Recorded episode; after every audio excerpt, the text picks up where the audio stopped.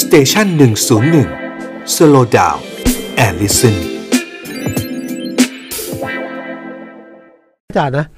คือโอกาสในสภามันไม่น่าจะแต่ก็เป็นไปได้ อาจารย์เล่าให้ฟังหน่อยสิว่าครับอันไหนที่อาจจะต้องทำให้เป็นอุปสรรคอะกับรัฐบาลอะไม่ไม่ครับสวยที่คิดอะ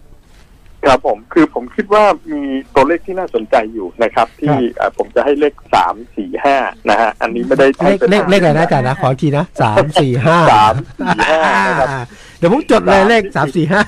กับครับสามนี่คือสามเงื่อนไขสามนะคเงื่รัอบนไขอะสี่นั้นก็คือสี่สัญญาณนะฮะอืมแล้วก็ห้านั้นก็คือห้าสภาพแวดล้อมที่ไม่เอื้ออำนวยนะครับสำหรับสามเงื่อนไขเนี่ยที่จะนำไปสู่ความเปลี่ยนแปลงการเมืองไม่ว่าจะเป็นเงื่อนไขที่หนึ่งก็คือการแก้รัฐธรรมนูญ เรื่องบัตรเลือกตั้งสองใบก็รอการประกาศใช้เท่านั้นเองนะครับ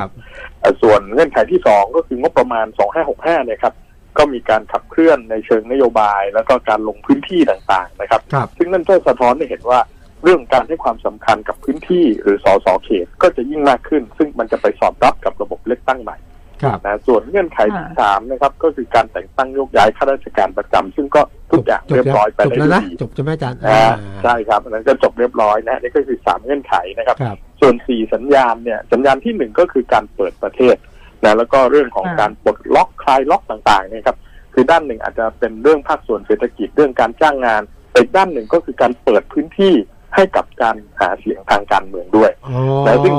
เราก็จะเห็นได้ว่ามีการลงพื้นที่กันมากมายเลยนะครับ ทั้งอ่าแม้กระทั่งท่านนายกพลเอกประวิตยพลเอกอนุพงศ์สามปอเนี่ยนะครับหรือครับแม้กระทั่งพรรคการเมืองต่างๆนะครับอ่าหรือสัญญาณที่สองนั้นก็คือท่านนายกกับสามปอลงพื้นที่นะแล้วก็ให้ความสำคัญกับสสในพื้นที่เขตนะแล้วก็มีบรรดาทีมสสที่ตามไปต่างๆ กันมากมายด้วยนะครับครับในขณะที่สัญญาณที่สามนะครับ ก็คือพรรคการเมืองต่างๆ นั้นก็มีความเคลื่อนไหว นะเช่นมีการเปิดตัวผู้สมัคร มีการดึงคนนุ่นเข้าพักนะครับ มีอ่าการประกาศตัวอะไรต่างๆ เหล่านี้นะครับ หรือแม้กระทั่งชื่อของแคนดิเดตนายกในหลาย ๆพรรคที่ออกมาครับดังนั้นตรงนี้ก็สะท้อนให้เห็นนะครับว่าเป็นเรื่องการให้ความสำคัญสสเขต และการเตรียมความพร้อมเข้าสู่การเลือกตั้งครับนะส่วนสัญญาณที่สี่ก็คือการเลือกตั้งท้องถิ่นนะครับ ที่กำลังจะเกิดขึ้นในปลายเดือนพฤศจิกายนนี่คืออบตแล้วหลังจากนั้นก็คงเป็นในส่วนของผู้ว่ากทมกับส มาชิกสภากรุงเทพมหานครหรือสกนั่นเองนะอันนี้ก็คือสี่สัญญาณนะครับ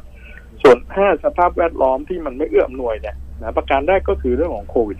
-19 นะซึ่งโควิด -19 นั้นเนี่ยแน่นอนว่าคงอยู่อีกยาวนะครับ เพราะฉะนั้นการบริหารจัดการการแก้ปัญหามันไม่ได้เสร็จสิ้นภายในระยะเวลาของรัฐบาลที่เหลืออายุของสภาผู้แทนราษฎรอีกประมาณสัก ปีกว่าๆตรงนี้แน่นอนนะครับครับ อันที่สองก็คือปัญหาเรื่องเศรษฐกิจนะครับ ซึ่งเป็นปัญหาที่ยืดเยื้อเรื้อรัง แล้วก็ยังไม่มีสัญญาณอะไรที่อ่าดีขึ้นอย่างชัดเจนนะครับ ในเรื่องเศรษฐกิจอืมนะเอ่อสภาพแวดล้อมอันที่สามก็คือเอกภาพภายในพรรคพลังประชารัฐเองนั่นแหละครับนะซึ่งก็เป็นปัญหาที่เราจะเห็นได้ว่าอืมมีการแบ่งขั้วแบ่งค่ายกันนะนะครับนะจนกระทั่งหลายคนก็ไปตีความว่าอันเนี้ยคือกลุ่มสามปอเขาแตกกันหรือเปล่าอ่า นะซึ่งอืมตรงเนี้ยคือถึงจะแตกยังไงแต่เขาก็แยกกันไม่ได้อะนะครับเพราะฉะนั้นตรงนี้เนี่ยแตกแต่ไม่แยกเอกเห็นไหมภาพแตกแต่ไม่แยกแตกแต่ไม่แยกเอกภาพในพลังประชารัฐก็เป็นประเด็นใช่เพราะว่า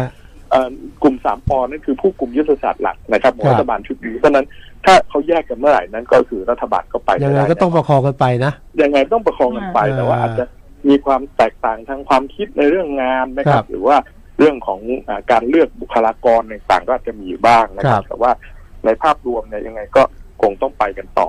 นะส่วนสภาพแวดล้อมประการที่สี่ที่ไม่เอื้อมหน่วยครับนะคือการบริหารจัดการเสียงในพรรคร่วมเนี่ยครับและที่เราจะเห็นเรื่องของการที่ต้องไปแจกกล้วยอะไรกันต่างๆนี่อยู่โดยตลอดเวลาค่ะแล้วตรงนี้เนี่ยมันก็เป็นสภาพแวดล้อมที่ไม่เอื้อมหน่วยต่อเสถียรภาพรัฐบาลด้วยครับนะแล้วก็ประการที่ห้านะครับก็คือสภาพแวดล้อมอันนี้สำคัญที่สุดเลย ก็คือเรื่องนายกแปดปีนะซึ่งในปีอืม2565 เดือนสิงหาคมเนี่ยนะครับ ก็มีโอกาสที่จะมีคนไปยื่นต่อศาลรัฐธรรมนูญนะค่อนข้างแน่นอนเลยครับผมคิดว่ามีโอกาสสูงนะอันนี้คือสิ่งที่เป็นสภาพแวดล้อมที่ไม่เอื้อมหน่วยนะฮะยังไม่รวมถึงการเมืองนอกสภานะครับถ้าม็อบครับกลับมาอีกจะเป็นยังไงอะไรต่างๆ รัฐบาลนี่ช่วงนี้ก็อย่างน้อยก็สบายใจช่วงหนึ่งใช่ไหมครับอาจารย์ครับ ก็อาจจะบอกว่าศึกนอกไม่เท่าไหร่แต่ศึกในนั้นน่ากังวลนะฮะสำหรับรัฐบาล ศึกนะในแม้ว่าจะไม่มีม็อบไม่มีอะไร แต่ว่าในในอ่าพรรคพลังประชารัฐเองนะครับ จะเดินหน้ายังไง ในพรรคร่วมจะยังไงกันต่ออะไรเงี้ยครับครับศึกในความหมายของอาจารย์ฟังดูอาจารย์จะพุ่งไปที่พลังประชารัฐหรือเปล่าใช่ครับเพราะว่าอย่าลืมว่าพลังประชารัฐก็คือพรรคแกนหลักนะครับของออ่ารัฐบาลนะครับ แล้วก็อ่าในแง่ของอาการที่จะมีความชัดเจนในเรื่องแคนดิเดตเนี่ยนะก็หลายคนก็เฝ้าจับตาว่าจะยังไงนะฮะแม้ว่าอ่า หัวหน้าพักก็ออกมาบอกแล้วว่าท่านอ่าคงไม่ไหวนะครับ แล้วก็อาจจะเป็นพลเอกประยุทธ์อะไรต่ออะไร แต่ว่าอ่าก็ไม่รู้นะฮะว่าสุดท้ายแล้วในเงื่อนไขเรื่องนายกแปดปีนะจะเป็นยังไงจะเข้ามาเกี่ยวข้องด้วยไหมนะครับ แล้วก็วันนี้ก็มีพรรคการเมืองอื่นที่เขาขยับนะฮะครับเยื่อนกันต่างๆอีกหลายพรรคอยู่เหมือนกัน ฟังน้ำเสียงอาจารย์เหมือนอาจารย์ไม่ค่อยมั่นใจว่าจะเป็นชื่อพลเอกประยุทธ์เหรอถ้าเราตัดเงื่อนไขแปดปีอาจารย์นะถ้าตัดประเด็นเงื่อนไขครับเงื่อนไขแปดปีไปนะผมก็พยังลังประชารัฐไค่อยมีนใจมีตัวเลือกเหรอฮะแต่ไม่ใช่พลเอกประยุทธ์ ผมว่าตัวเลือกต่างๆ เนี่ย เราจะเห็นโค้งสุดท้ายอะการเมืองไทยจะเป็นอย่างนี้ยครับครับ คนที่จะอ่ามาเป็นตัวจริงอะไรต่างๆเนี่ยจะมาโค้งสุดท้ายอืมนะแต่ว่าอ่าในแง่ของพลเอกประยุทธ์เนี่ยก็ต้องบอกว่ามีความเป็นไปได้เหมือนกันที่ท่านจะวางมือทางการเมืองนะแม้ว่าท่านจะบอกว่าท่านสู้ต่อท่านลุยต่ออะไรก็ตามนะเพราะว่าอ่าอย่าลืมว่าท่านก็ดำรงตำแหน่งมาเจ็ดปีจะเข้าปีที่แปดละนะครับถ้านับจากสมัยคอสชครับนะแล้วก็การอ่าที่ถูกตั้งคำถามในเรื่องของการบริหารจัดการโควิด -19 ความชอบธรรมทางการเมืองอะไรต่างๆ เหล่านี้นะมันก็มีโอกาสที่จะเป็นไปได้นะครับ แต่ว่าอย่างไรก็ตามถึงแม้จะเปลี่ยนตัวสมมุติว่ามันเกิดขึ้นอย่างนั้นจริงๆนะฮะอย่างไรก็ตามก็ต้องเป็นบุคคลที่ทางสามปอเนี่ยก็ให้ความไว้วางใจนะครับ